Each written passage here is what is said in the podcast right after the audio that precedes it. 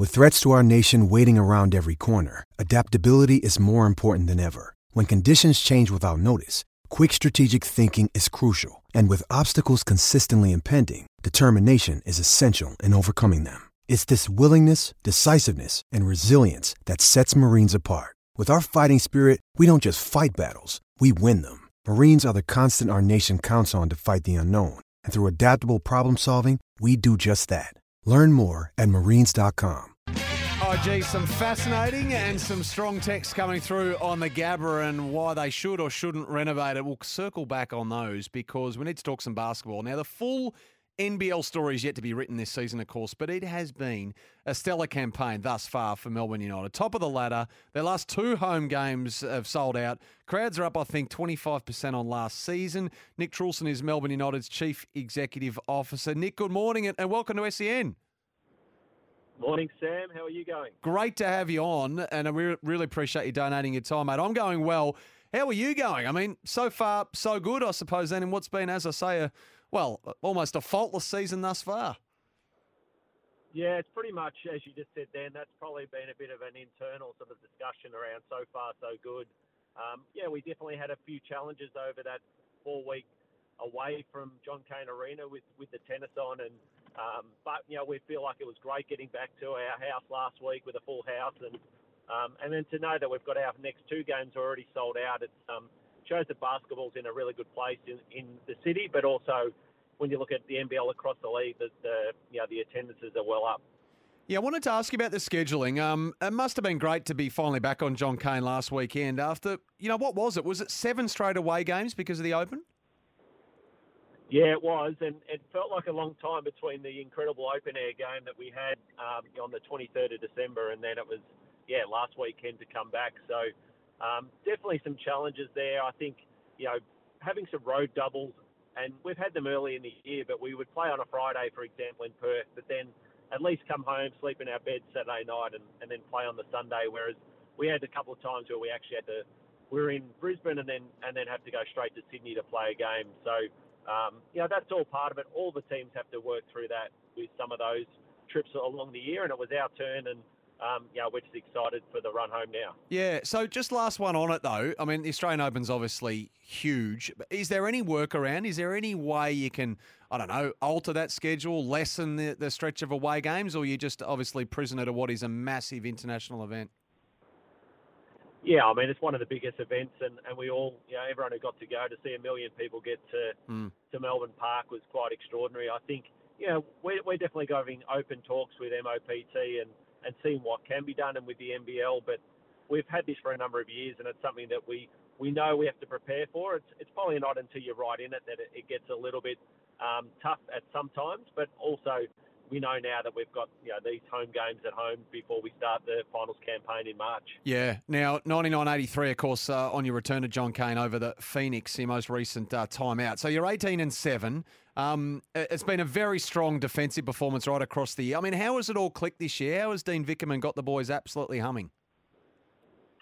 Yeah, I mean, it's a you know, hats off to Dean, and you know, and hopefully, you know, being um, you know, hopefully with the the NBL awards coming up, it'd be great to see him get the Coach of the Year award. He definitely deserves it. But I think you know, as a whole collective group, just you know, when we looked at our roster in the off season and what we wanted to do, we, we had a real focus on getting back to being the top two defensive team and in the league, and and so far that's been a you know a really strong part of it. But I think equally the good thing about it is we've also found at the offensive end, you know, we've we've been able to put some big scores on the board as well, and you know, and hopefully with the team getting healthy for the first time in a while, it'd be great for us to uh, you know hit hit the finals with a uh, full steam ahead. Yep, and obviously Chris Goulding's been huge again. But Shea Ili, like Dean Vickerman labelled him the best in the game right now. I mean, the praise doesn't get well, definitely doesn't get any higher than that.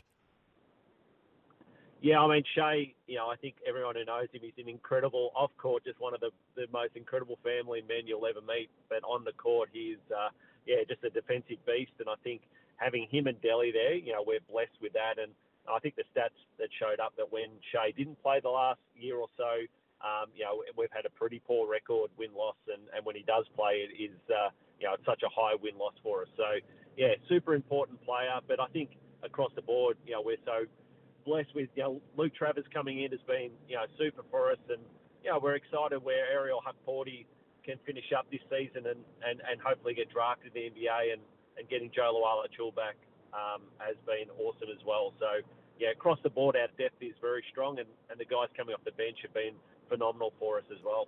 We're speaking to Melbourne United CEO Nick Truelson. Nick, I just how tricky is this phase? Do you feel like? Um, what I mean is, you know, nearly at the end of the regular season, there might very well be a situation in the coming week or so where you know the opposition has everything to play for, and your boys perhaps nothing to play for. How how do you think the club's going to go about handling that?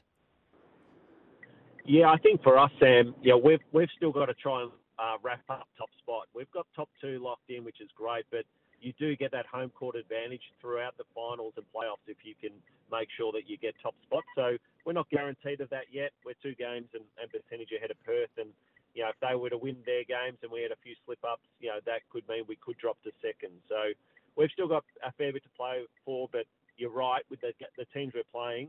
You know with the Breakers, Cairns have beaten us twice this year. We have to go up to Cairns Friday week and then come back for our final game against Illawarra, which they could be playing for a top six spot. So um, not the worst thing in the world either, because that's great to be able to play teams who are desperate, and mm. that's what we're going to find when we hit the playoffs ourselves. Yeah, absolutely. Now, I, have got to say, we're talking about great fan experiences across the country, regardless of what sport you, you might follow earlier. Now, the fact that you've sold out your last two home games is already is testament to what you've built down there at United. Now, I've been lucky enough to get along a couple of times with the family. It is an awesome viewing experience. Uh, I mean, tell us about how conscious you are of.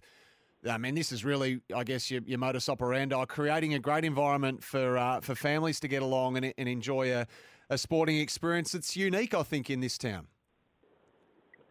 Yeah, I think that's definitely a huge focus for us, and I've talked about it a little bit before. That you know, with close to 50 pro teams in Melbourne alone, I think you've got to be able to be able to stand out from the crowd and and definitely and, and hats off to the team before I well before I started um, basketball. I think we're averaging eight and a half thousand um, in the 10,000 seat stadium just before COVID, and we're at 9,700 this year. So I think basketball has you know hit a really good patch, and especially our focus on families, as you mentioned, Sam. It's such a great experience, whether you're sitting courtside corporately or up in the stands. Everyone goes home um, with you know with a great experience, and you know coming across from AFL, that's probably been the biggest thing I've noticed is you know an hour and a half, you've got the roof on, except for our open air game, of course.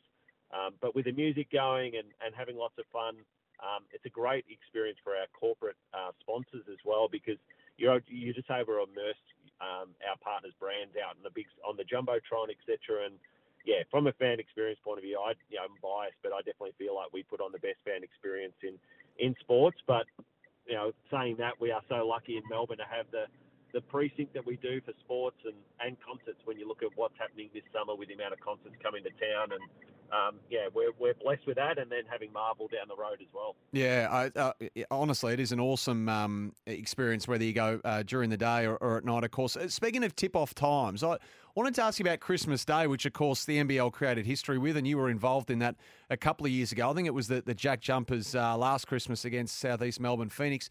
Are you broadly supportive of you know Australian sport? It's a rare event. Sport on Christmas Day itself, I imagine I'm not sure how the players receive it or you as a club, but are you broadly supportive or are we still tiptoeing in here? Yeah, I think overall we're all broadly supportive, of especially being innovative and trying to own um, special days on the calendar. And we've seen other codes do that really well. And you know, we're lucky enough to have a, a game like the open air game, etc. And I think what we our feedback was was let's get Christmas Day going and, and humming in the NBL, but potentially, like they do, they had Sydney and Illawarra play that second game, and having two teams in the same state just allows that ability for you to to enjoy Christmas morning and then and then get on to the game that night. But I think you know that that's probably the part we would you know from our point of view, if we were to play it, you'd rather it have two teams from the same town just to allow um, teams to be able to enjoy that morning and with their families and friends, and then be able to get off there for the game. Well, Nick, your mob take on the New Zealand Breakers back at home, of course, John Kaner, and it's this, this Sunday, 2 p.m., the tip off there. A sellout, as we mentioned, um, hopefully destined for great things and bigger things still to come this year. Well done on what you've, you've done and you've created and you're creating down there, and we really appreciate you joining us this morning. Thanks, Sam. Look forward to having you back. And um, yeah, let's hope we have a big uh, playoff series in March. And we look forward to getting fans there and selling those games out as well. Nicely done. Nick Truelson there, the Chief Executive Officer of Melbourne United. Kind of him to take some time out of his day to join us